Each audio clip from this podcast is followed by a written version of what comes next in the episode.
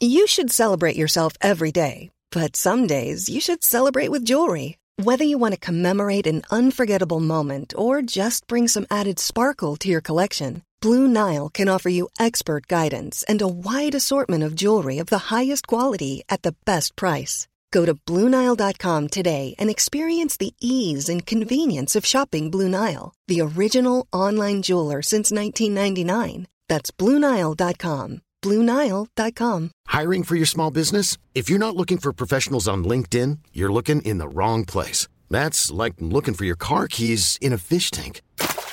LinkedIn helps you hire professionals you can't find anywhere else, even those who aren't actively searching for a new job but might be open to the perfect role. In a given month, over seventy percent of LinkedIn users don't even visit other leading job sites. So start looking in the right place. With LinkedIn, you can hire professionals like a professional. Post your free job on linkedin dot com slash achieve today.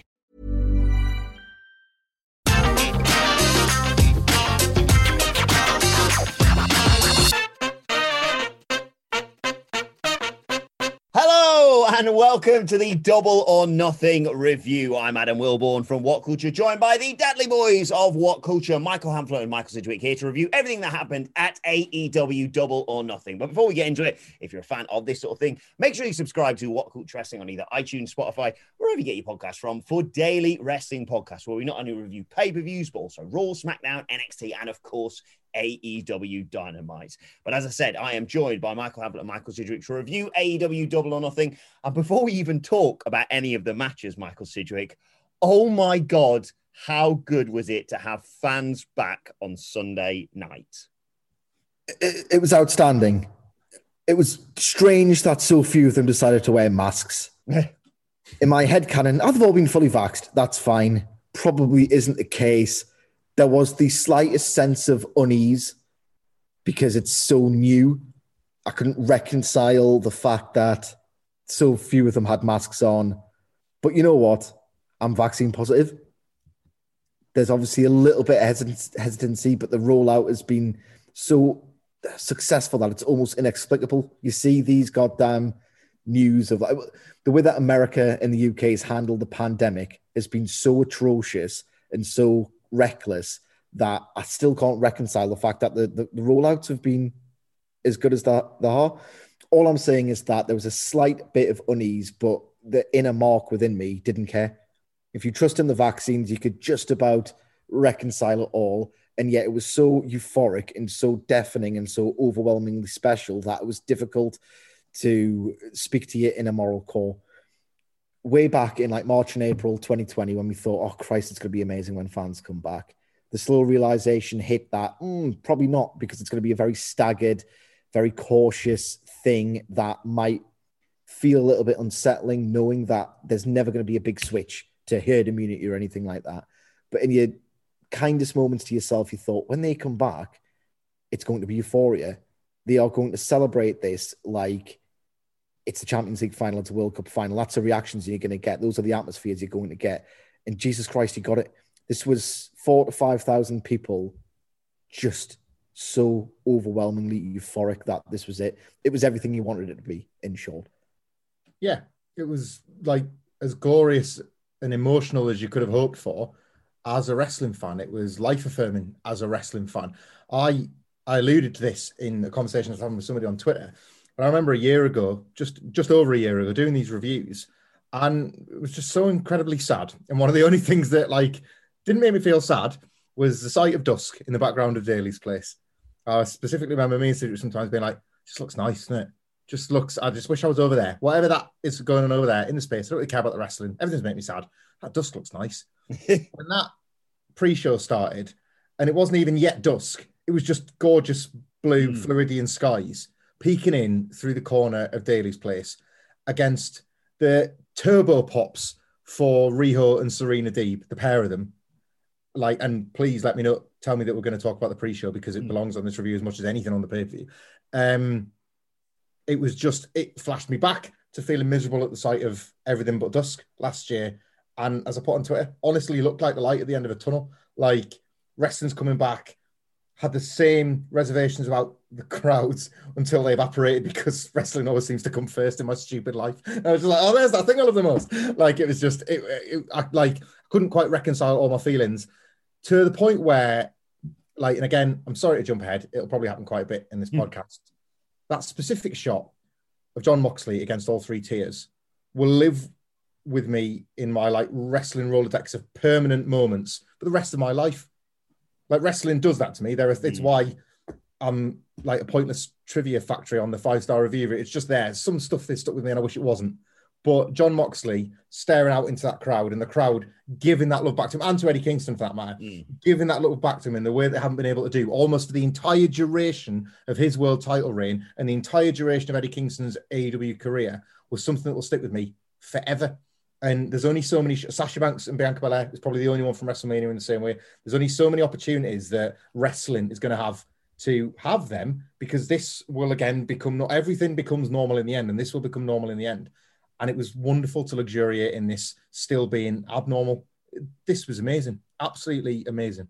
It was a really surreal experience for me, because, you know, the reason why we're doing this today is it was a bank holiday, and uh, over the bank holiday weekend, I had my, my parents up. It's my mum's seventieth, so it was a lovely, really enjoyable time. On Monday, I was kind of like, okay, off you go then, goodbye, so I could watch this show. And I was watching it in a, what can only be described as a Moderna-infused stupor. I'd come back from getting my first vaccine, so I was already in a pretty good mood.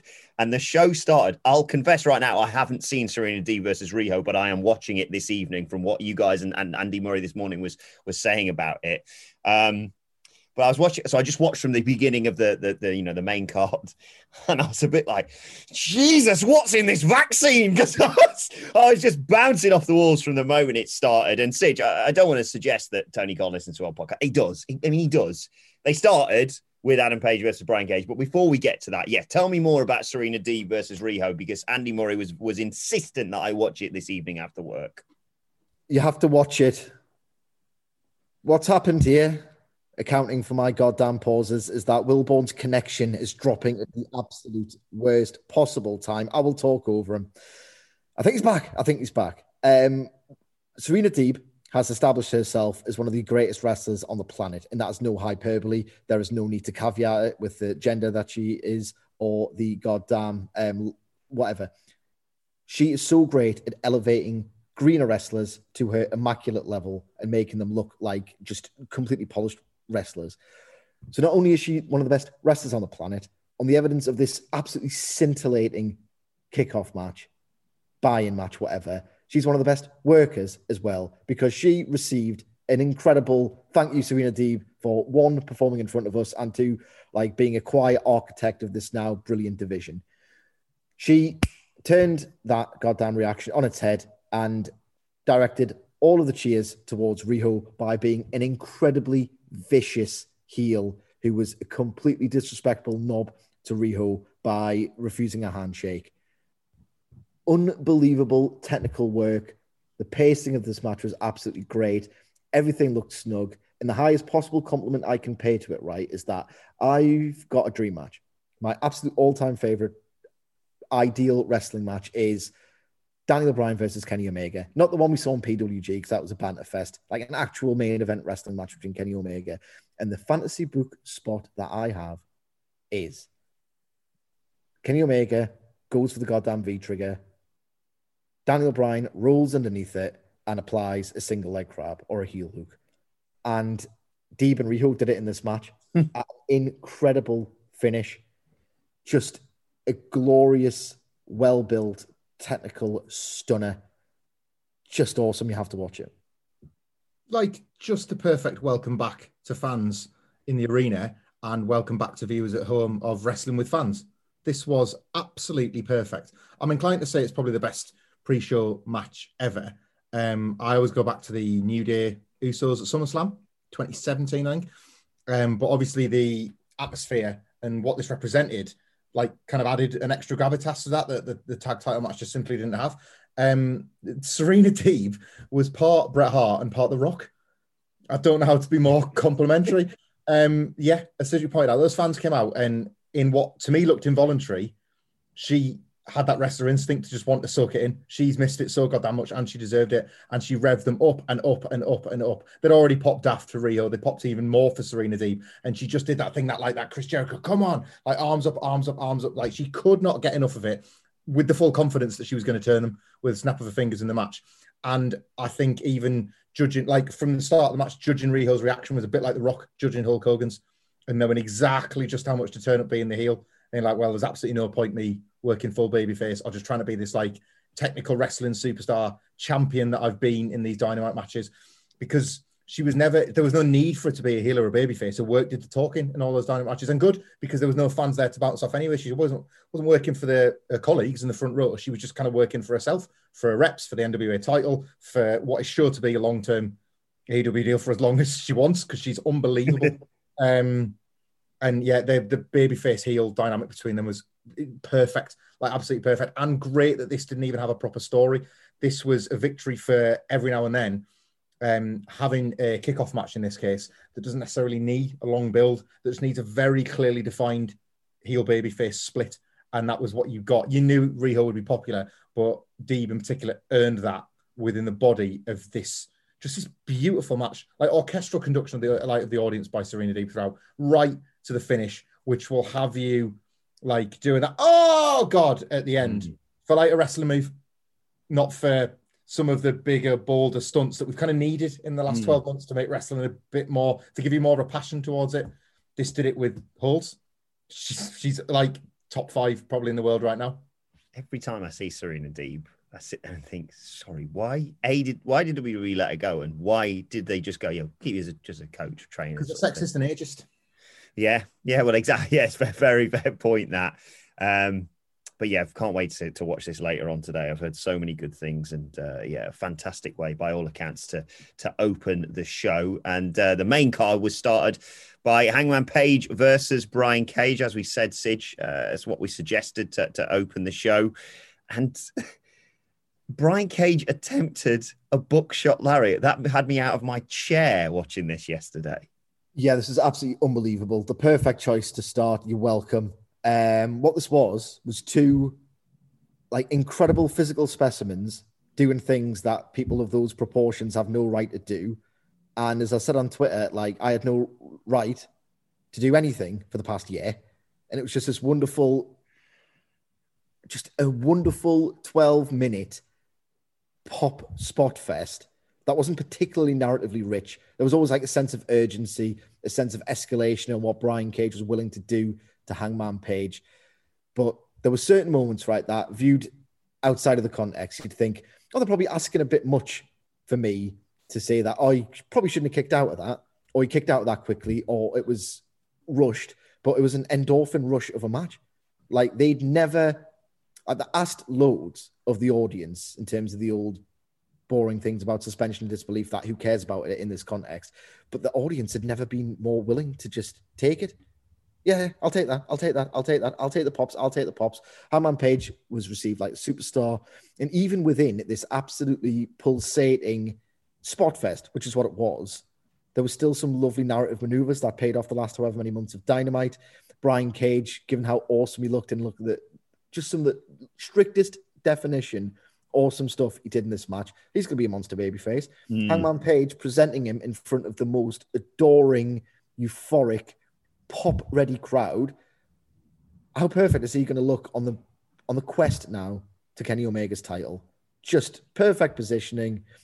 Possibly the best twenty minutes of an opening wrestling show I've ever seen, accounting for the match quality, the fact that it met perfectly the remit of what you're meant to do in an opener. The result, the atmosphere, the feeling. I was just high as hell on this. And there were literally two hours of this show, and this was involved. Of a show that wasn't perfect by any means, but two hours of this four-hour show were two of the best hours I've ever felt watching pro wrestling, and this was the perfect way to kick that off. Yeah, I would probably just about concur with that, depending, depending on the point at which we might disagree, I don't know. But yeah, felt exactly the same. Um continuation of just total euphoria, and that's a hard thing to do. Like, it was never something that we're going to be able to, like, uphold for the entire show, so it became a case of, well, how long can you keep the atmosphere? And they did a wonderful job of keeping it, like, because it started early, because they suddenly had something to follow. This was like the opener, theoretically, best spot on the whole card. Like, first match on a pay-per-view with a full crowd. However, you've just seen like four stars plus in the pre-show. So there has all of a sudden been a bit of added pressure to this. And they just nailed it. Um, this was like a victory, not just for like the workers and the match, but like the overall presentation, like how the, all of this was presented was so brilliant. Um, Taz on commentary was inspired for them mm. to how to present the angle on television. Like the amount of times he was like throwing shade Brian Cage's way, and he was expressing a little bit of like, almost like, well, what I thought was fatherly disappointment, considering that he's got his actual son in the stable and he's kind of running out of patience with Brian Cage, not following the rules, not following the instructions. A little bit pissy with him from the off that he didn't want the guys out there, but it's cool, it's cool with Team Taz. And then just that unraveling as it went along to the point where he was actually, he was just calling him by the end. He was just livid that like Brian Cage would have the temerity to throw the belt back. So I love the presentation presentation of that as an angle, because it doesn't in any way undermine Hangman Page as a baby face. He doesn't know that Team Taz is falling apart at the seams. He's in there trying to get revenge on a guy that decked him on Dynamite, that cost him a title shot at this show.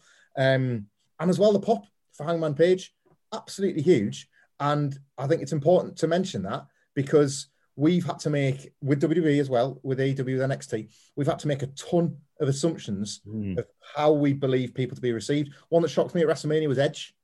Uh, I hold my hands up and say, well, you know what, more people were with Edge than I realised. Massive response at WrestleMania. I thought they were sinking him. Turned out he was pretty still beloved. Um, a few people, not us on this podcast, but depends on where you look. Some people maybe just aren't clinging on to the Hangman Page, Kenny Omega story quite as much because it exists in the background. And a few people were worried that oh, he's been sidelined a little bit. He's been put in the background. He's doing fairly meaningless stuff at the pay-per-view. Our pop was a champion in waiting pop. That was a champion-elect pop. These fans know what this story is. They've enjoyed watching it play out. And especially with the nature of the finish in the title match, he's the babyface that has to save the day. He had like, champion's a prick. Like, we need this guy to literally ride on his horse and save the day.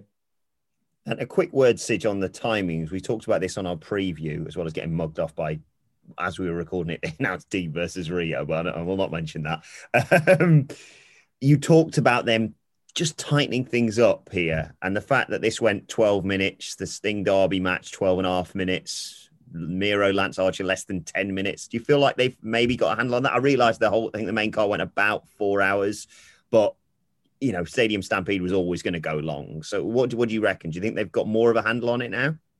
I would consider it a slight improvement, and mm-hmm. it still needs more work. There was a match here that went five minutes too long.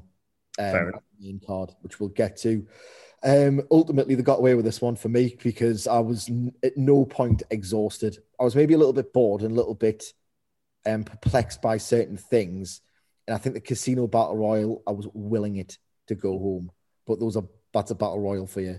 Um, they got away with one here. There were slight indications that, yes, they are, they will at some point do the perfect pay-per-view, the perfect pay-per-view, um, but not quite this one. Yeah, I will, I will hold my hands up and say I watched the... the uh, Casino Battle Royal up until the final, the Joker and the, the finish. I watched that on double speed because, um, yeah. Uh, anyway, tag team titles uh, came next. Uh, the Young Bucks against, as uh, Hamflett alluded to, the boys who just blew the roof off the place, Eddie Kingston and Jon Moxley. Um, there were Shield references in here. There was Brandon Cutler getting his head kicked around ringside, which was rather enjoyable. I just... fell in love and out of love in the best possible way all over again in the with the Young Bucks in this match. And Kingston and Moxley just were perfect in this role. What do you think of it, Hamflett? Mind-blowing. Like, as a match, better than I thought it was going to be.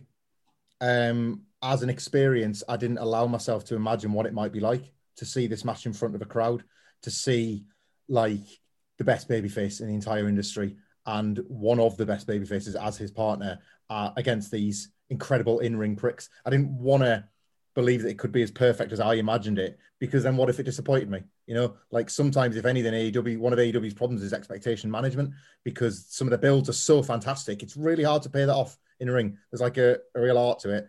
It's okay though, because these are four artists and they did it. They absolutely managed this. This was just like spellbindingly well put together, from like treating it, like treating it with just enough um, of a comedic tone, without ever patronising the viewer or patronising the wrestlers.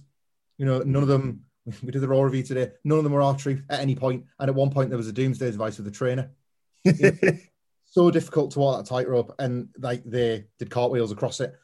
that entrance, though, um, I watched Stadium Stampede again because I wanted to be sure that this wasn't just getting a bit grisly, four o'clock in the morning, Michael Hamflett in a bit of a mood with it. So I watched it twice. I watched these entrances like five times, six times since, because I watched them as soon as the show finished, and then I've looped them again since then. Sandman at E C W, Hogan in Toronto, I don't know, there's hundreds more, but, you know, put this in the all-time elite group of those entrances. Jon Moxley, like, kicked the, out of that ramp almost as much as he did the Young Bucks. And, like, I felt it with him.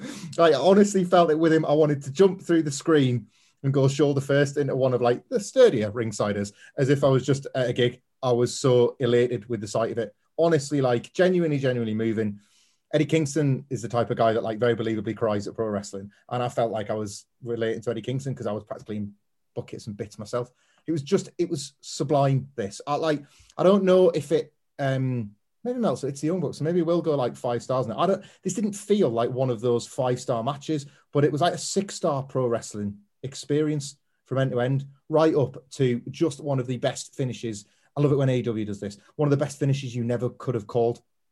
sixty-four golden triggers to his head, like that's uh, like as clean as a whistle, and yet filthy and minging. Like, what a pair of bastards! Not like on our best fantasy booking days, I don't think, because we come up with something as like as incredible and yet in context completely believable as that. Amazing. They did the best possible finish to a result that I just didn't want to see. I would have slapped five on this easily if they went um, with a babyface finish. And halfway through this match, I probably would have called an audible and would have switched it back in three weeks. um, because I've never, in recent memory, have been sort of, I've never devolved into like a child. I wanted the goodies so badly to beat the baddies. It's not just the characters. It's not just the presentation. It wasn't just that unbelievable entrance. It was the storytelling craft. They measured everything so perfectly to make you want the goodies to beat the baddies. I will reconcile the result when the Young Bucks are awesome at rubbing my face in it on Dynamite, but I was just left. And it's good to have this feeling. It really is. As a thirty-five-year-old, I don't. You know what? I don't care. I was unashamed. I was gutted. Mm. And the Young Bucks are my favourite, and I think objectively the greatest tag team of all time. And yet I was gutted that they didn't win. A little bit of a note on individual performances. I'm not saying Eddie Kingston is not great, right? But Nick Jackson made him look so great, greater in this match. His positioning, his timing, like the bump he took off the ropes and just throwing himself around with abandon. Like, Nick Jackson in particular, in ring, was on sensational form. Eddie Kingston's face, the defiance when he was getting punched, he was like, don't do that to me. Like, do not do that to me. His dive looked rocket-powered, but it wasn't rocket-powered. It was fan-powered. Like, if you go back and watch that first Eddie Kingston dive, it's like, I don't think he'll ever do that again in his life. And again, he's awesome at what he is, but he's not a high-spot guy. And yet, that was one of the best high spots I've ever seen because it was just the crowd just exploding him over that line. Matt Jackson is a piece of garbage. Like, a piece of absolute garbage, right? He was such a knob, right? When he goddamn did the Roman Reigns thing, I was jumping into the ceiling, begging him, begging for him to be super kicked. And he got super kicked before I could even complete that thought. As for Jon Moxley, I'm not exaggerating here. I've seen some incredible Jon Moxley matches. I think this is his best ever individual performance. The goddamn emotion of him just soaked in blood, no selling that tandem super kick. Yeah. Just on scintillating form. This was structured so perfectly. And obviously the hot tag to Kingston is the big... Oh, driving at the end. But this was structured so perfectly to make you despair, to make you hate the baddies, to will the goodies into the corner. And I can only use the words goodies and baddies because it's not faces and heels. Faces and heels are words for analysts. This is proper headspace. I'm a fan. I want the goodies to beat the baddies. And in between all of this incredible match structure, incredible emotion, incredible work, you got some deft storytelling with Bullet Elite Hunter, yeah. Frankie Kazarian, just awesome stuff. Absolutely awesome, life-affirming, to use Hamflett's word, because that's the exact thing that I was feeling at the time. Life-affirming professional wrestling. The yeah. uh, stereo attacks of Gallows and Anderson. It was it Kingston that dived on. Yeah, uh, Kingston. Jesus Christ! Like again, like what wrestling does sometimes when it's already whipped a crowd up into a frenzy, and it's like, oh, we've got some spare chaos. Do you want some of this? Like, fans, di- I didn't watch it at home. You don't know what to do because you're already, you think, oh, well, I'm, I'm at my peak excitement level. There's nothing I can do. And then Frankie Kazarian is reborn as an assassin, like on the ramp. Um, that kid, sorry, yeah, Cedric reminded me, that hot tag. Like, I was actually quite pleased when Moxley got pinned because that pop for Kingston's hot tag mm. tells me there's an Eddie Kingston, Kenny Omega world title match. Well, like a minimum, minimum on a Dynamite, you could probably put it on pay-per-view. I think that's why Mox took the pin. Yeah. For that exact purpose. Uh, and this is not the only match on this show where me and Sid on the preview sort of went, yeah, yeah, we know the heel retains. And in this match and in a match you can probably guess that's coming later on, I went, oh no, they're, they're losing the title. I one hundred percent bought it, and that's that's no word of a lie. Um, and yeah, very already the worker in me, two matches in, went, well, I've got an easy uh, few notes for A E W Dynamite on Friday. The preview of the fallout from this is going to be a piece of piss. Um, next up came the Casino Battle Royal. And well, we can hold our hands up here. None of us called any of this. We didn't call the Joker, and we certainly didn't call Jungle Boy being the number one contender. Before we get to that, uh, your thoughts generally on the match and uh, Michael Sidgwick on the now twenty-six-year-old piece of gold. I want to be a cowboy, baby. Oh, Lio Rush. That was and and. Uh, Yeah, great to see him in A E W as a handshake deal, a handshake deal as far, as far as I've read, I think, online. Yeah, he's a um, new plan guy, but yeah. The door is open, so. And uh, his involvement in it, um, the fact that Max Caster's probably got about a week left of being a heel at, at best. Uh, your thoughts on all of that, and then we will get to the fact that they had Jungle Boy winning this match over Christian Cage. Right. My thoughts are all over the shop. Um, there were moments in this match which, before the finish, which totally rescued it, and rescued's probably the word. I was actively bored. It's like, come on, you are. I know this crowd needs to be lowered down, right? But it's a bit too much. Like Camarato's spear, unbelievable. Evil Uno soaking his pop, unbelievable. Max Caster, every little tiny little ingredient you want in a battle royal was there. And yet it dragged. The casino format reeks. Like, as I said, it's like you're watching it in split screen, except it's on one. There's so much to focus on. The Christian Cage and Powerhouse Hobbs stuff on the outside. Like, it wasn't a case of, oh, did I miss that elimination? Because, like, of course I did, because it's the Casino Battle Royale. Like, you miss virtually everything that's happening. There was a Christian Cage, Matt Hardy standoff that would have gotten a mega pop, but there was like an entrance going on in the background. They need to just give up the ghost on this casino format. It simply does not work, to the detriment of the things in it that do work. It just completely detracts from the experience. There were, however, little moments sprinkled in that made me less angry and bored and distracted. I was a little bit, oh, Christ, Matt Hardy, even on this podcast, he's probably going to get a burial. I don't know if it was just the first time they've worked with each other. I just think Lio Rush is simply far too fast to be working with Matt Hardy, and regrettably, that was the direction teased. So I was excited because Lio Rush was my favourite part of the early Wednesday Night War on the other channel, and yet that got doused because there was a botch in that sequence and it was glaring. What I thought was perfect about this was their manipulation of our knowledge, because they treat our intelligence with respect. Christian Cage is the guy who comes out first. Of course he is. Gets the pop. His whole thing is outwork everyone. So you get him coming out first, that outwork everyone. Oh, he's going to outwork everyone. They do the spot where he's selling on the outside, having been thrown through the middle ropes. Oh, he's going to come in and win it. They subverted every single trope knowingly, knowing that we know the tropes, to elevate Jungle Boy's win. They were clever enough to know that Jungle Boy was going to get cheered at the expense of Christian Cage. What wonderful trust in a young roster member as well. The swing around the post was fantastic. The whole point of the Battle Royal is you're meant to have a little bit of a heart attack when someone you want to see not get eliminated looks perilously close to elimination. That spot articulated that feeling, elicited that feeling wonderfully, and they went all the way with Jungle Boy. And the crowd, to a man and a woman, or whatever pronoun you wish to have, I'm supporting any of them, all of them went utterly ballistic in euphoria for Jungle Boy. you're one hundred percent correct there, Sid, in the fact that when they took him out and then brought him back in, and I went, oh no, Christian Cage is going to get booed when he eventually wins this, because we all know that's the way it's going, especially when, no, no offense to him, but when Lio Rush came out, you're like, oh, okay, well, that's, it's a big enough name to justify it being the Joker, but also someone who can get eliminated. And oh, there he goes. Yep. Oh, yeah. Well, Jungle Boy, a spirited loss again for you. In the, and then he bloody won it. Then he won it, Hamflett. Insane. He's the number one contender.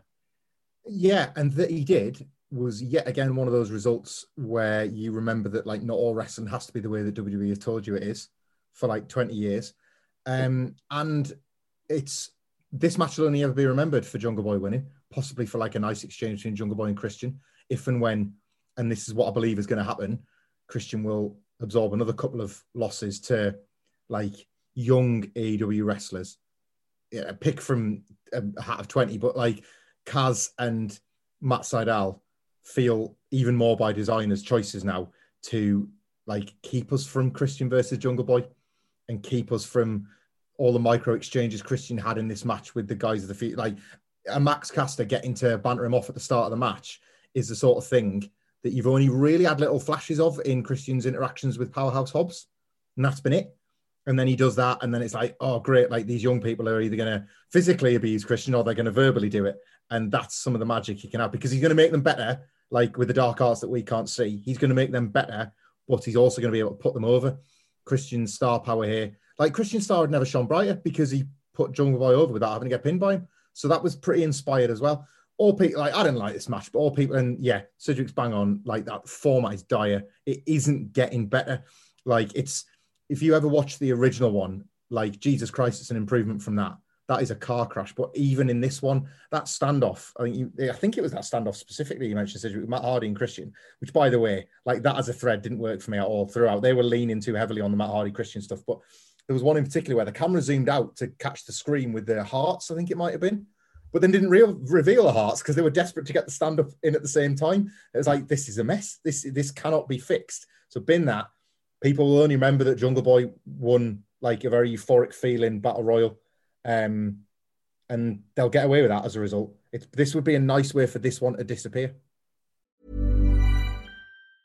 Quality sleep is essential. That's why the Sleep Number Smart Bed is designed for your ever-evolving sleep needs. Need a bed that's firmer or softer on either side? Helps you sleep at a comfortable temperature? Sleep Number Smart Beds let you individualize your comfort, so you sleep better together. J D Power ranks Sleep Number number one in customer satisfaction with mattresses purchased in-store. And now, save fifty percent on the Sleep Number Limited Edition Smart Bed for a limited time. For J D Power twenty twenty-three award information, visit j d power dot com slash awards. Only at a Sleep Number store or sleep number dot com. Life is full of what ifs. Some awesome, like what if A I could fold your laundry? And some, well, less awesome, like what if you have unexpected medical costs?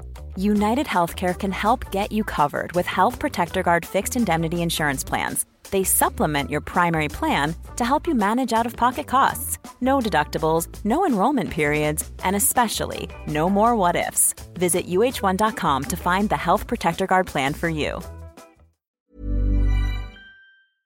Before we go any further, though, this show is sponsored by BetterHelp. Now, we all carry around different stressors. They can be big life worries, or just, you know, little things like your favourite wrestler not being used properly. The thing is, when we keep them bottled up, it really can start to affect us negatively. Therapy is a safe space to get things off your chest and to figure out how to work through whatever is weighing you down. It is really helpful, too, for learning positive coping skills and how to set boundaries. Therapy basically empowers you to be the best version of yourself. So why not give BetterHelp a try? It's entirely online, designed to be convenient, flexible, and best of all, suited to your schedule. Get it off your chest with BetterHelp. Visit betterhelp dot com slash what culture today to get ten percent off your first month. That's BetterHelp, H E L P dot com slash what culture. fascinated to know your thoughts on what came next, Michael Hamflett. Cody Rhodes versus Anthony Ogogo. Uh, Cody Rhodes winning it for America, uh, hitting Ogogo with a vertebraker to get the victory. Divisive, I'll say, of this online. What did you think? Yeah, I'll, I'll go back in my time machine so I can be a cynical prick first. Uh, the Cody following the Battle Royal match was designed to help him, like as usual on the pay-per-view, but and Anthony Ogogo as well. They imagined the Battle Royal would be the, the cool down from that euphoric start, and then he would bring them back in. So that felt placed with the intention to help this match, and the build highlight, ultimately the failings of the build highlighted that nothing could generate that reaction. Nothing could save this match. Um, and then there proceeded to be a series of things that further didn't save this match. Um, I always get grief online for just being overly critical of Cody, probably because I marked my cards too early in Dynamite's history, but I've been kind to him where I believe it's fair. I think he's made a ton of people. I think he's made belts. I think he's made divisions. Like He's, he's made like, two belts. I love Jeff Jarrett, and he's he's not Jeff Jarrett. Like there was more Jeff Jarrett in the Kenny Omega triple threat finish than there was in anything Cody Rhodes has ever done in A E W. Um, but like... divisive is kind now. I think it might look even worse in the future. Um, the we know why they did it, but the Memorial Day stuff, like we know the A A higher-ups like dogs. They also like soldiers too, but this was all about the American dream stuff with Cody, it, which didn't feel good. Felt even worse than the first promo cut that kicked all this off. The babyface heel imbalance, which we talked about in the reviews, always threatened to be a problem, and it became one in front of a crowd. You get all the benefits of the crowd for the start of the show. And then unfortunately, you also have to deal with the fact that the crowd doesn't like everything and they did not know how to react to this. Um, Cody, um, Anthony Ogogo, because I've not even said his name yet, was really good in flashes here. Yeah. Like the raw potential is very obviously there, but I think we already knew that. So I'm not sure that this match did enough to put that across more. Like his selling was was very good for a guy that's so new to this. Like great that he does the frog splash and all that sort of stuff. Like, and he gets a bit of colour and all that, like, all those extra things, but ultimately, like, it's, you want to see the space between, you want to see how he sells, like what his face does when it catches the camera. And I thought, like, he still, he still feels like a natural, like that promo he cut, like the bare bones of something really quite special is here in Anthony Ogogo. It's like a two sport superstar, but the match from Cody's point of view did none of that. This is a pay-per-view. You pay for this product, and Cody has created a certain expectation for his pay-per-view matches. This fell really dramatically below that. And he sort of hung the character out to dry. Like, if you're not going to get pinned off those punches, do not take them. Do not put those punches in your match. There was a lot of bad faith comparisons to Triple H on Twitter. Bad faith, in my opinion, comparisons to Triple H on Twitter from Cody. This is one of the first times where I, I, I get them. Even though they're bad faith, I get them. Because just don't put the punches in the match. It made sense to me that Cody won. Um, he's experienced. He's the wrestler. Ogogo's worked like three times or whatever. That was logical. Almost everything else wasn't.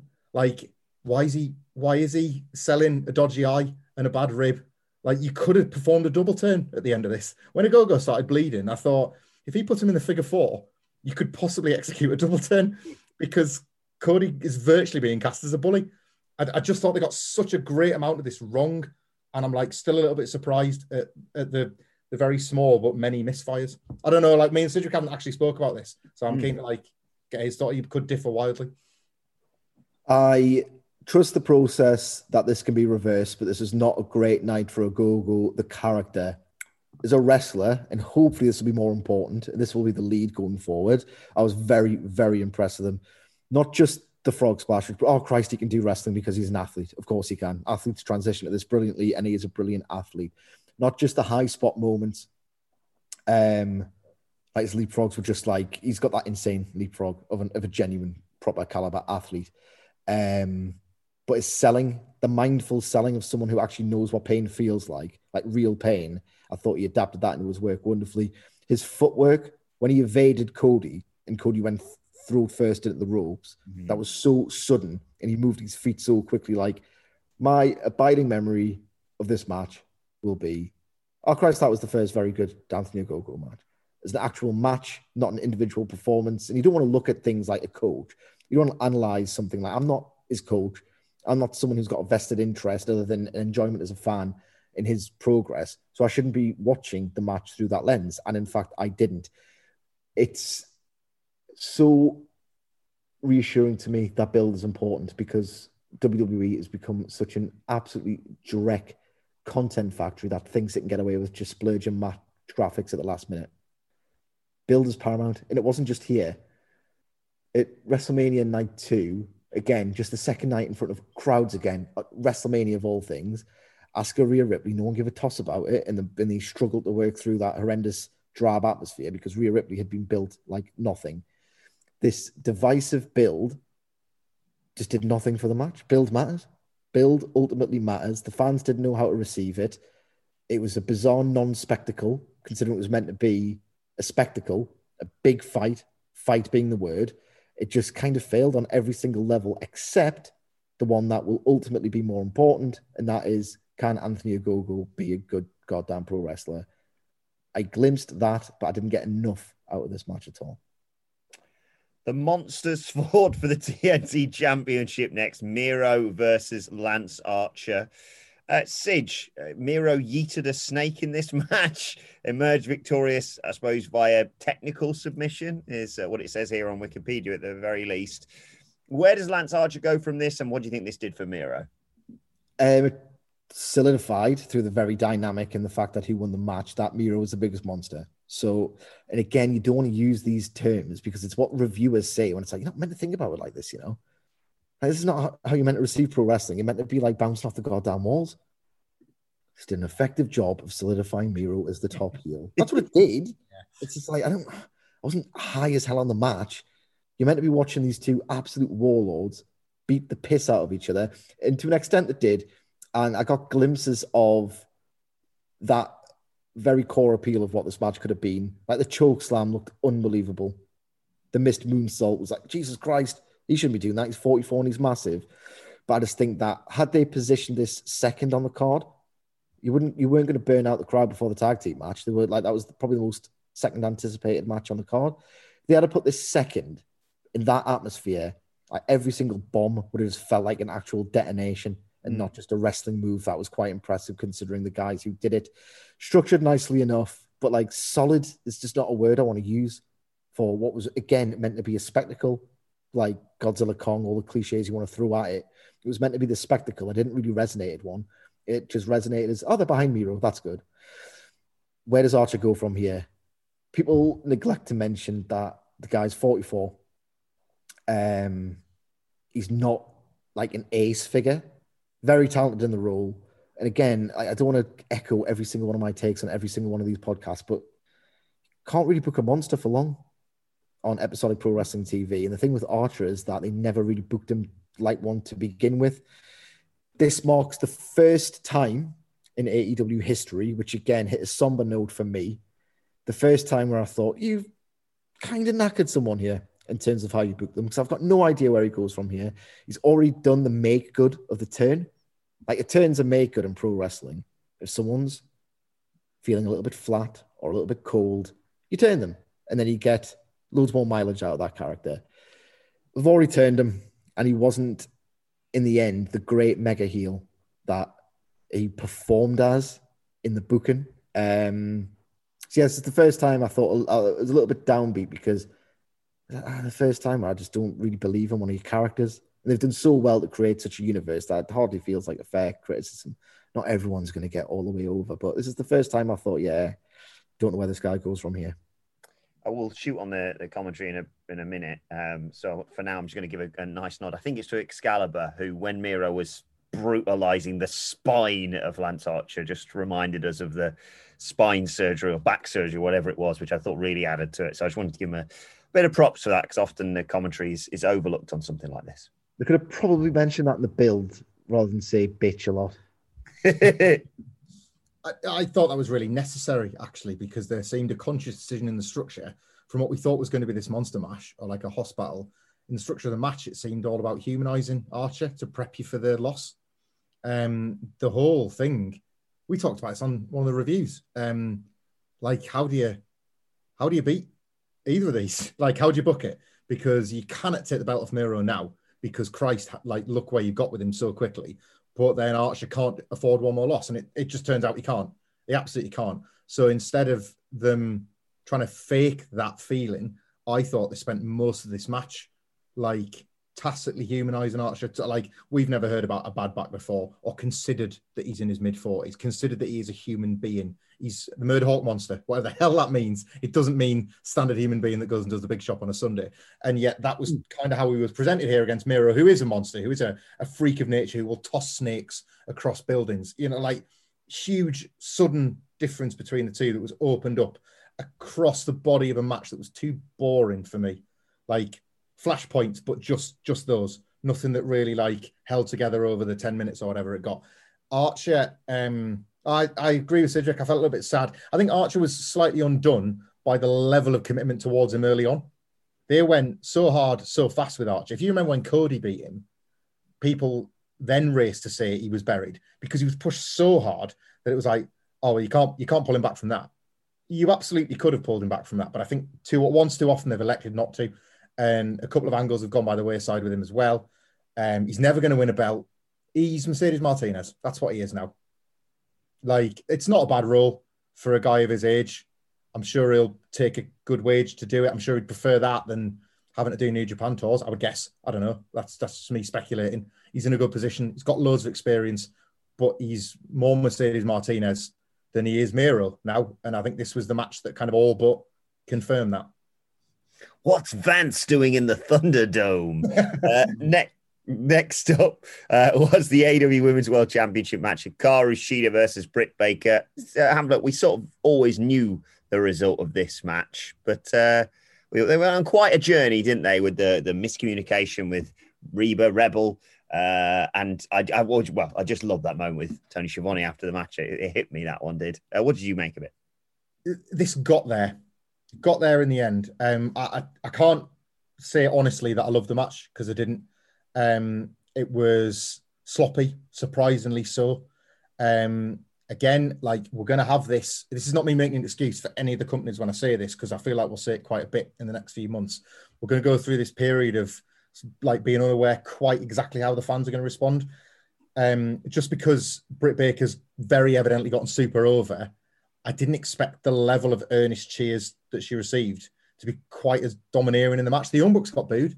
You know, the fans, look at the Young Bucks. You can't not love them, but the, the point is you want to love to hate them and you want to be part of that theatre. And I kind of expected that for Britt Baker and Hikaru Shida, especially because they had the they went to the trouble of giving Hikaru Shida a moment with the crowd on Friday instead of here. She gets a new belt. She gets toasted as a year as champion. Like, the whole point was, oh, she's going to work for a whole year and then she's going to lose a belt on the first night. So they gave her a first night on Friday instead, with a nearly full Daily's Place, different atmosphere, but like a good crowd. Um, and I just thought, and I'm not blaming the crowd either. They just love Britt Baker too much to love to hate her on this night. And I think all of that got in the way, as well as a bit of sloppy execution, as well as them maybe overthinking like the first two thirds of the match. Finishing stretch was brilliant. They had no right to get me to think that Hikaru Shida was going to win this match. And twice I did. And I like, That's that like really genuinely, that maybe sounds a little bit analytical, but like uh, that after the fact, when I stepped out of myself, like I was really impressed with that. I was really impressed that they got two near falls out of me. Um, once off the crutch uh, into the Falcon Arrow in particular. Jesus Christ. I was like, I couldn't believe it. I can't, I thought like, I was already going like three weeks forward and be like, well, when are they going to put the belt on me then? This is bold. This is bold. And then she kicks out. Like, so yeah, it, like, I don't think the babyface heel dynamic helped here. Work wasn't as good as it was in the gym a year ago, which again just was unfortunate, I guess. But they got there. She felt made. She felt like she's going to be like a, a breakout star. And there was a lot of a feeling on this whole show about um, not like, I don't want to say fresh start because A E W is a pretty fresh product, but like when W W E used to say that WrestleMania was supposed to be the season finale and everything starts anew the next night, that's bollocks now, but it used to be true. That felt a little bit like that here. And Britt Baker being like toasted as champion, the hug with Tony Schiavone, and what her victory represents, especially considering how good the pre-show match was, felt like the start proper of the women's division. If you think about all the opponents and the feuds that Britt Baker can have as champion, um, it just felt like the proper start now. Let's get going. And it's her on top of it. So it all felt right and came together at the end. I was disappointed with the match. You said just about on... got there in the end. My exact word that I used in the ups and downs review on whatculture dot com slash W W E, which of course you can read right now. It's available. Just capital letters, just two-star match. with a four-star finishing sequence and a five-star presentation at the end. Like, wildly uneven. Um, again, I, I'm sick of seeing matches go long for long's sake. I can understand, and it feels like if anyone in A E W is listening to this, they're probably just scrunching up the bit, nearest bit of paper next to them and just throwing it across the room and telling me to fuck off, because I haven't been quite as heavy on the criticism of A E W's women's division, but it certainly didn't feel like a priority. Even now, it's, there's a bit of a token element to it on Dynamite. They finally go eighteen minutes on a pay-per-view and treat it like one of the biggest title matches on the entire show. And here's me saying that went four, five minutes too long. But it did. A lot of the work was aimless. A lot of it was repetitive. Um, I just think it could have just been a much better twelve-minute match. twelve minutes is a long time. Like, twelve to thirty minutes is a long time. Um, I didn't think they were struggling for ideas. Maybe to a degree they were. But, like, some of this was, like, worked through treacle. It wasn't just the botches that broke the all-important immersion. But, like, some, it just felt so wishy-washy. Like, what are you doing here? Like, not much of anything. Um, Hikaru Shida's just... If you're going to hit someone with your knee, hit them with your knee. Sometimes it feels like she collapses into people. She's tentative before the impact. And I mean, I know she broke Baker's nose last year, so maybe there's a little bit of that still preying on her. Um, but it just felt like rather than exploding into Britt Baker's face, she was kind of sort of collapsing into it. And then they were just by the ropes. I was like, oh, Christ, man, sharpen this up, tighten this up. It's like he's a working through treacle, and yet you got that absolutely glorious finishing stretch where I thought I was on the hook for everything. Um, got there in the end, just, just, just. The hug was wonderful. Uh, but it's interesting that you make the note that they were willing to play along with Omega and Bucks. Absolutely were not willing to play along with Baker. They adored her. Um, mm. You can make that reaction work. But just, but it's proof of what a great worker Britt Baker is. If she hasn't had the reps yet to become an, a polished like wrestler who could just go in there and do it all from muscle memory, she hasn't got the reps to do that, and I think this match was evidence of it. What's more important is that she worked and built the crowd reaction at the end. The polish will come. She'll be a far better wrestler in one or two years' time, so that this kind of match just feels inconceivable, but she's not there yet as a wrestler. But the more important thing is she's there as someone who can manipulate that crowd Um, and heighten the volume before the finish and peak it perfectly. Uh, I'll hold my hands up. After this, off the back of this match, despite the, like you say, the wonderful result and presentation afterwards, I was a bit like, oh gosh. So we got uh, we got the Sting match. I'll probably go about ten, fifteen minutes. Then we got the world title match on and Kenny makes. Let's just get Stadium Stampede, shall we? No, don't get. And, and then, and then, sixty-two-year-old Sting. Steve Borden, what, where the, did it? Well, I know where it came from Be- because, I mean, they do, people do that. You still got it chant too much, in my opinion. But my God, because again, Sid, Sid, I'll let you talk about it in a second. You, you talk about the stuff that has been ingrained in us. When they went to lay him out on the stage, and you and I talked about this in our preview, going, yeah, yeah you see, you take Stoke Sting out for, you know, seven minutes, and then he can come in and do a few, do a few minutes. Well done for an old guy. In you come, you do a bit, and then we'll take it home. And they punt him down on that thing, and you go, okay, right, see you in a bit, Steve. And he pops up and takes his shirt off. And I was like, oh my God, he's here. Here he is. And he He dives up the stage. Oh, my God. He stole the show from me, Sidge. I, I couldn't get over his performance. And uh, and Darby Allin just yet again ragged on himself all over the place. My tits popped off. My brain melted. I was just a mark. Unashamed mark kid watching this goddamn match. It cemented Sting. Not that he needed to be any further established as one of the all-time great workers. Worker, right? He had said in the build, I'm still feeling that Brian Cage powerbomb. He sold said powerbomb magnificently well. The powerbomb was placed in that storyline so perfectly that you thought, oh, Christ, he's done, but oh, he could probably do a little bit more if he can take that. That knowledge of the powerbomb and how well it was delivered and sold will stick with you. They trust you, A E W, that is. for that moment to stick with you. So when something like it happens, you think, oh, Christ, he's done for. Like massive anxiety for Sting. The mother pops back up instantly. Perfect facial expression. And you know it has to be perfect because he's doing it through paint. That goddamn camera shot. A E W's production did much better on this night, yes. by the way. Props, no, we'll get to that. But production, yes. Their production takes a pelting. When they get it right, it should be acknowledged. That shot was amazing. The shove off the ramp was outstanding.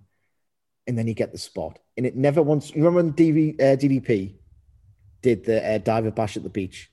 It's like, hey, the old guy did that. You're like, oh, a little bit condescending, a little bit banter. Hey, look at the old guy doing the young guy spot. You know, it just felt like there's a guy, this ageless, timeless icon, flattening you with an aerial attack. That's what it felt like. I didn't feel like it was I was condescending him in my reaction whatsoever. Unbelievable. And then they didn't just beat him up.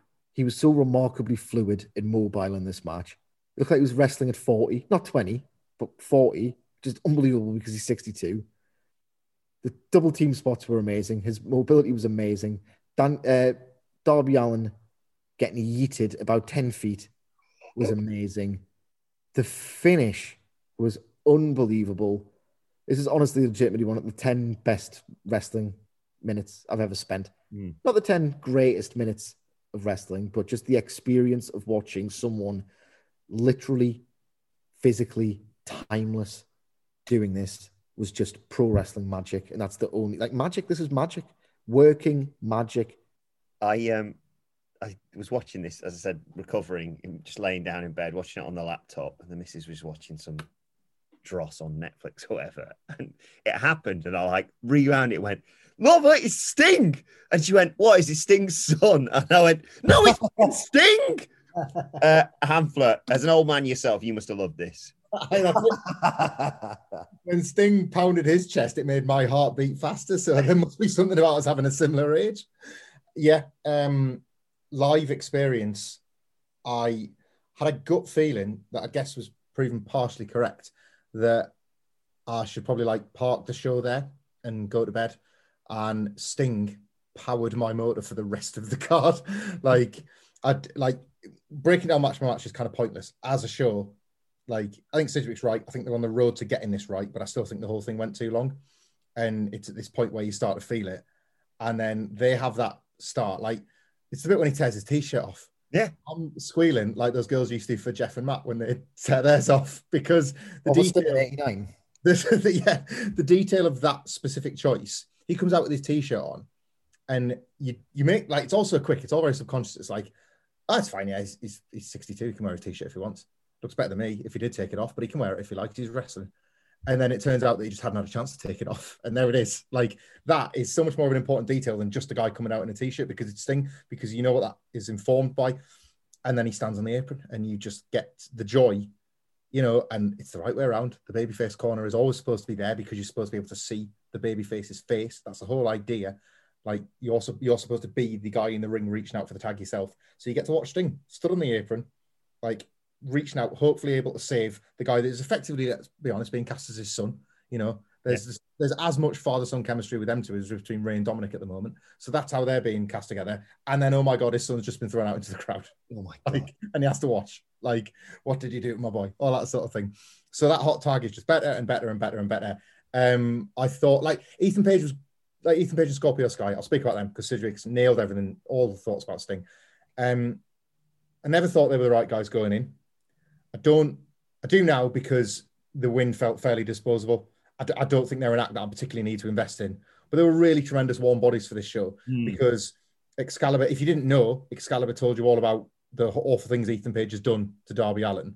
So that moment was really earned. That like, um, that lingering shot on Ethan Page's face, like, I didn't particularly buy him as an actor, but the story had been told to me that he just likes enacting really cruel things on Darby Allin. So that's why he was like almost in that Bubba Ray orgasmic state. I thought, I'll take it. Like, I've, I understand it now.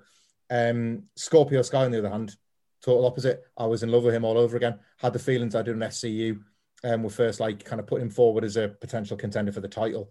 Um, I don't know what the role for him is, but I want to see them keep trying because he was like, I think he was a very quiet general in this one. Because it was always going to be about Darby and Sting as spectacular baby faces, but it takes like it takes more than just competent heel work to sell that effectively. And I thought he was excellent, um, even when it wasn't his night to shine. So I hope they figure out what to do with Scorpio Sky, because like the Jericho feud is a false dawn, the Sonic ring was a false dawn. This tag team's pretty meaningless. I think A E W can have fixed worse, so they could make them tag team champions for all I know. But I don't think yet they've quite figured out the way to make the star that Scorpio Sky could possibly be. Co-main was Kenny Omega, Orange Cassidy, and Pac, a three-way match for the A E W World Championship. Triple threat the other day. uh, a three-way. And I genuinely, at one point, Hamflett was watching this, and I went, no, not in a don't let this happen, in a one half of the word no way, because I thought, well, that's it. The thing that they teased us on Friday, Orange Cassidy's going to be lifting that belt in about thirty seconds. I one hundred percent thought, well, that's it. All this bollocks we've planned out in our heads about Hangman Page and blah, blah, blah. Nope, it's going to be Orange Cassidy in just a few seconds. I bought it. Did you? one hundred percent. Absolutely. The near falls at the conclusion of this match were absolutely awesome.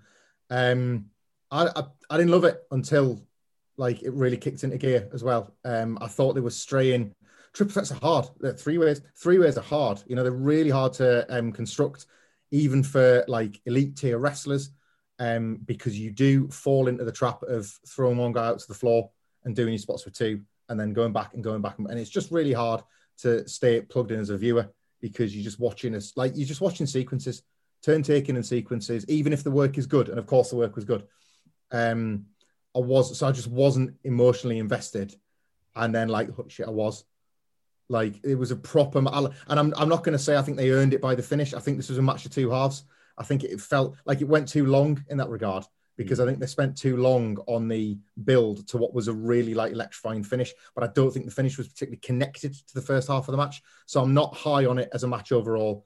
I wouldn't like to see it again because what I want is a straight up Kenny Omega singles match on a pay-per-view. It's probably going to be against Hangman Page now, all out. But we didn't get that against Jon Moxley. We haven't had that here.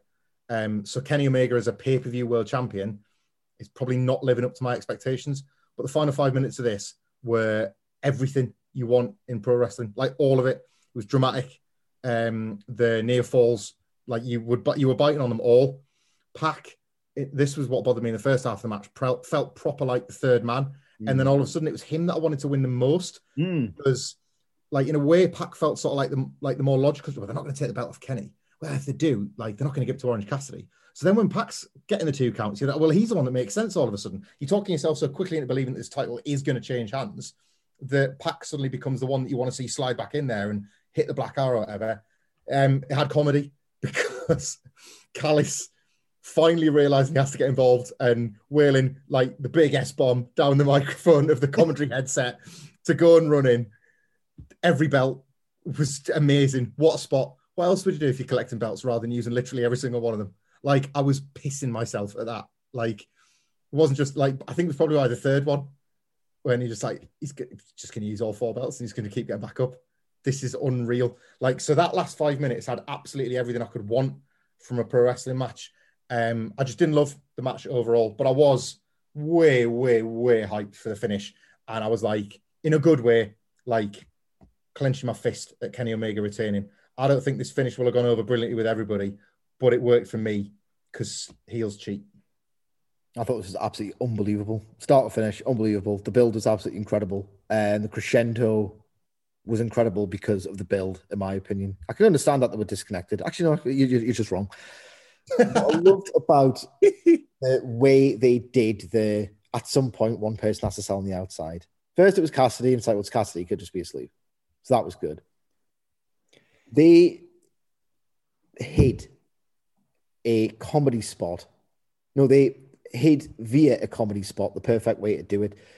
I don't think I've ever seen that spot where they're flying into each other, abdomen to abdomen, done so well that it feels like your breath's coming out of you.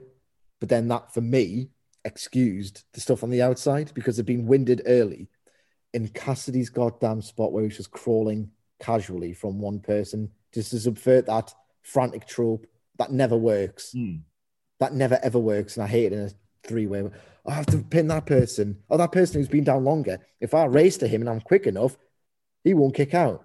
It's cheap. And they knew that. And that was a sort of a little hint to me that, are they going to get this right? They are going to get this right when Cassidy was like, he couldn't even do the thing where the thumb's about to meet the forefinger to say this close because he knew he wasn't. And he just shrugged. That was great. The pocket spot was great because it actually kind of made sense in that perfect Orange Cassidy way. Um, some of the work was absolutely tremendous. The way they got people out of the ring, right? It's not so much that, oh, you have to get people out of the ring. Orange Cassidy thrown Pac out of there. The brutalizer reversal to throw Pac out of the ring was unbelievable. Like, that's next level Kenny Omega stuff. That only Kenny Omega can think of things like that. I've never seen a kick in the balls look so good since WrestleMania seventeen. Truly. Just because it didn't... It, it, the fact that they can do... Because they didn't do, like, weapon shots or anything like that until the finish. It just didn't clock with me that, all right, you can do whatever you want in this match. Mm. But Pac's just a little prick. So when he's getting his shins kicked, he's wellied him in the balls. Like, he'd been waiting a year. He'd spent his entire lockdown thinking, I want to kick him in the balls again. So vicious. The timing was so good because otherwise, like, Orange Cassidy's balls are in his throat. And I thought they would nail the work, they would nail the character dynamic, and they would just do the best possible match between these three guys. And at the end, you get this unbelievable, overwhelming drama and heat. The sheer volume of those F U Don chants. Don Callis was probably one of the best non-wrestling performances I can ever recall. From the choking on the kick out, which was earned because at various times you thought that was going to be a switch, to the frantic sh- sh- sh- to the sh- eaten grin on his face when he pulled the ref out. Like, Don Callis was, this is probably the, one of the better non-wrestler performances I've seen since the days of the Attitude Era. And I'm not being um, hyperbolic when I say that. Drama, comedy, work rate. I thought this is unbelievable. One of the best three-way matches. Probably the best three-way match I've ever seen.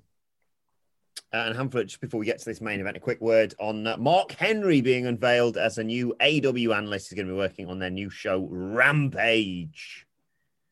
I don't know. I don't know what to feel about this, to be honest. Um, I'm assuming one of the first things that happened was that Mark Henry and Lio Rush shook hands. Indeed. That would have been like Lio Rush thinking, oh, I finally got away from that heat I've got backstage to be hello, like, waits the world's strongest man. Um, I don't know. I don't know. Uh, the They've earned a bit of trust in the fact that the Big Show is a commentator and is just a commentator.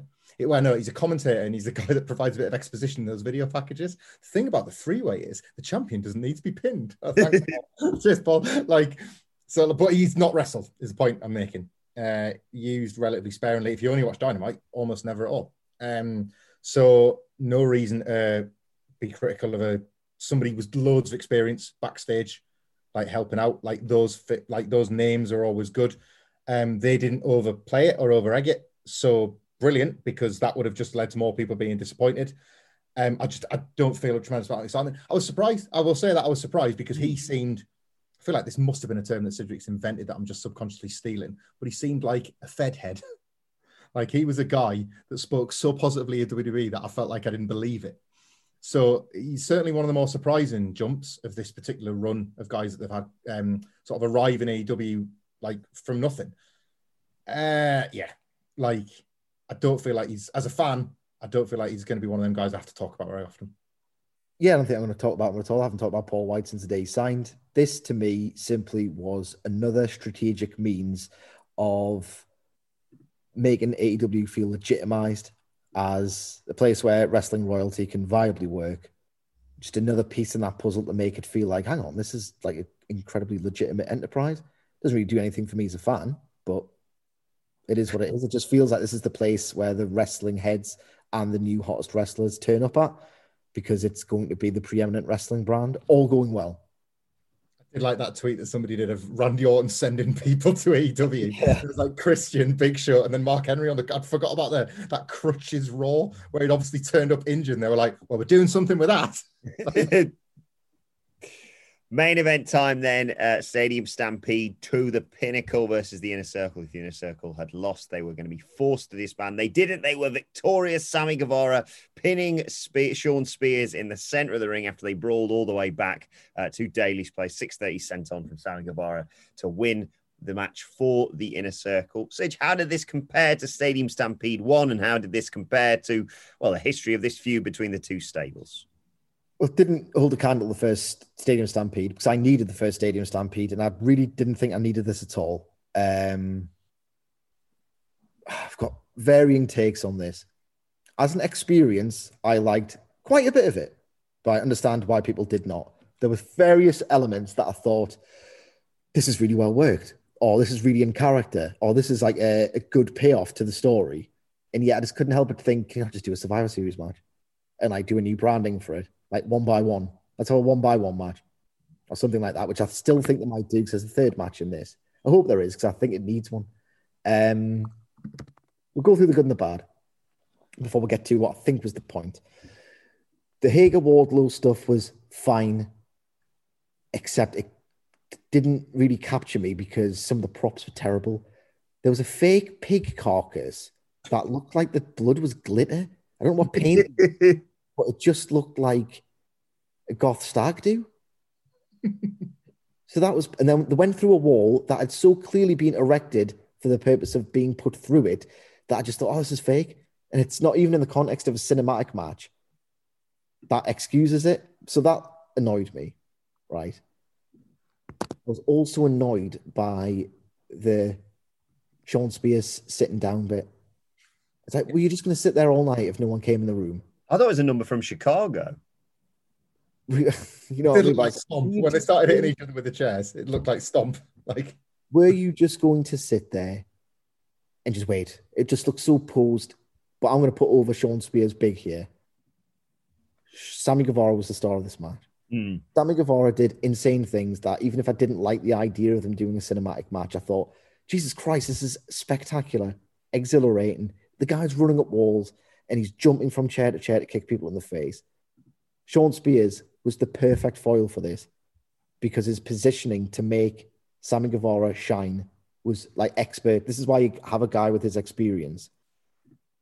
Because not only is he just doing these things to make Sammy Guevara look great and putting himself in the position with inch perfect timing, it's like he's not in the ring.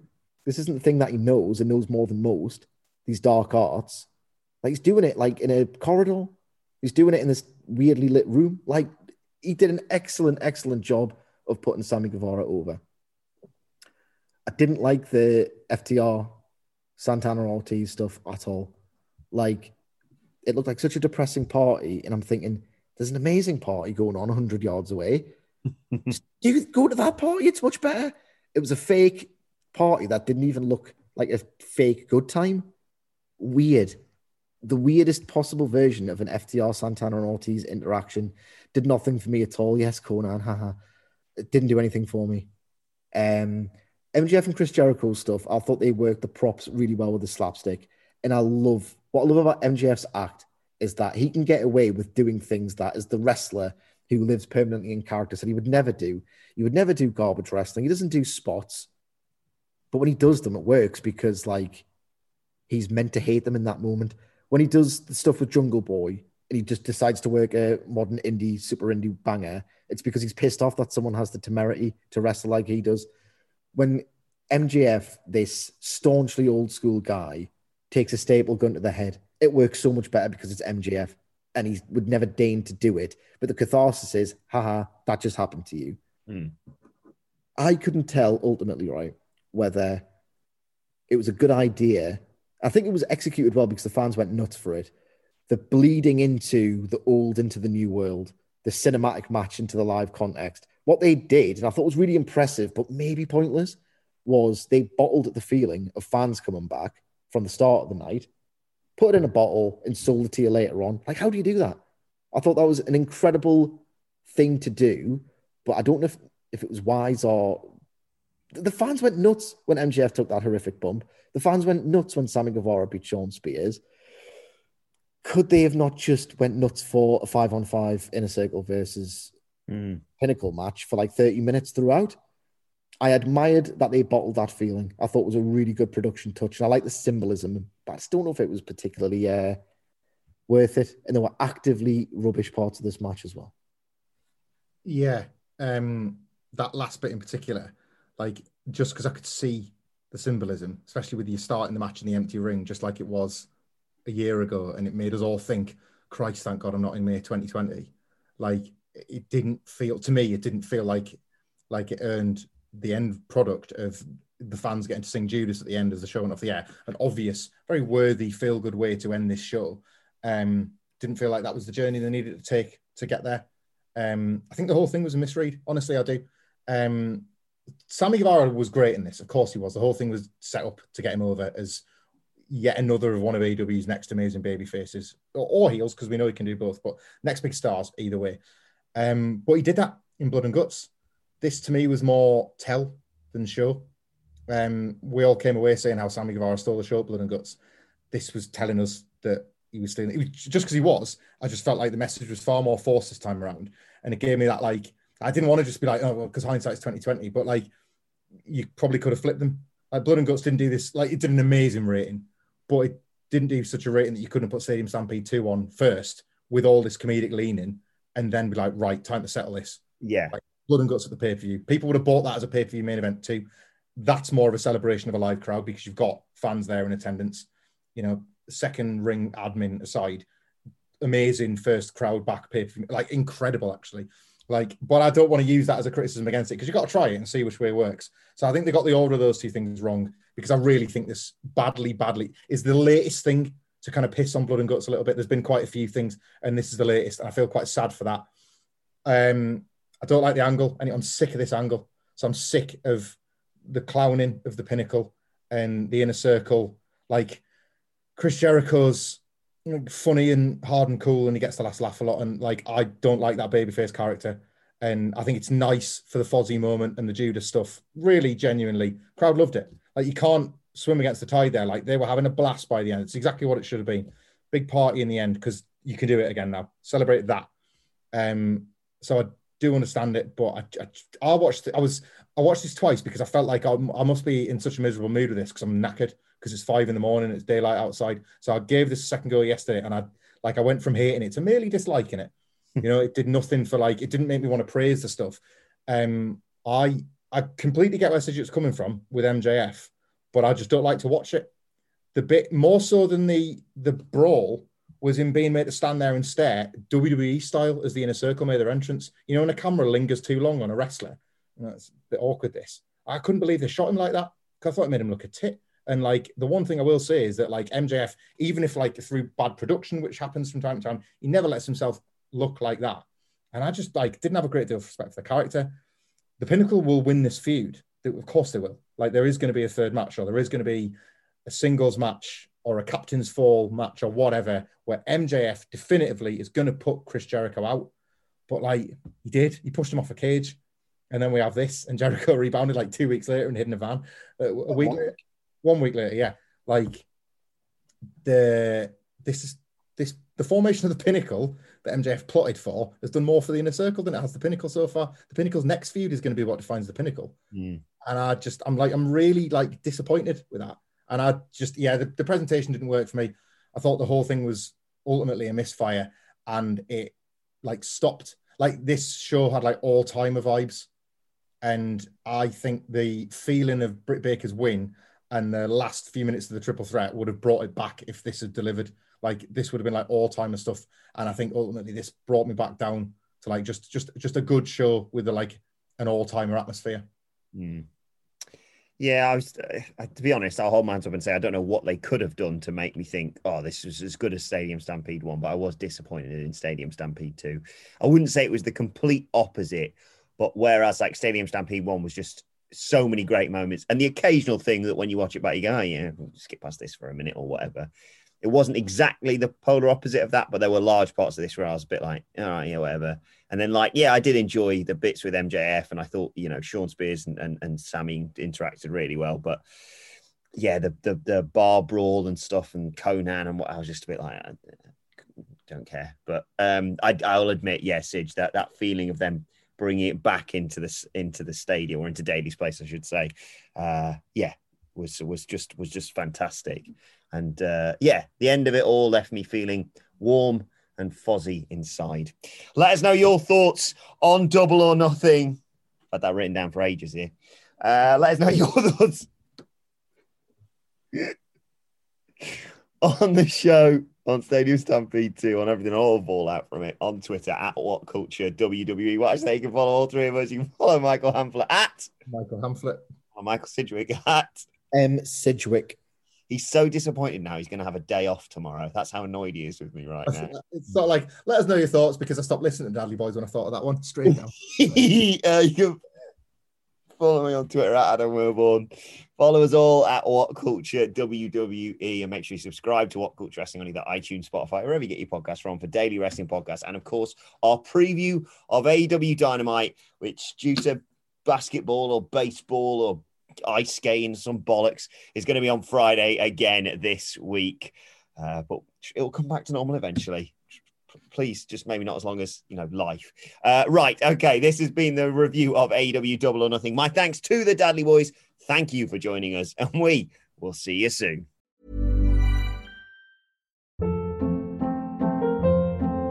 Hold up. What was that? Boring. No flavor. That was as bad as those leftovers you ate all week. Keke Palmer here. And it's time to say hello to something fresh and guilt-free. HelloFresh. Jazz up dinner with pecan-crusted chicken or garlic butter shrimp scampi. Now that's music to my mouth. HelloFresh. Let's get this dinner party started. Discover all the delicious possibilities at HelloFresh dot com.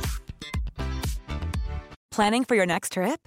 Elevate your travel style with Quince. Quince has all the jet-setting essentials you'll want for your next getaway, like European linen, premium luggage options, buttery soft Italian leather bags, and so much more. And is all priced at fifty to eighty percent less than similar brands. Plus, Quince only works with factories that use safe and ethical manufacturing practices. Pack your bags with high-quality essentials you'll be wearing for vacations to come with Quince. Go to quince dot com slash pack for free shipping and three sixty-five day returns.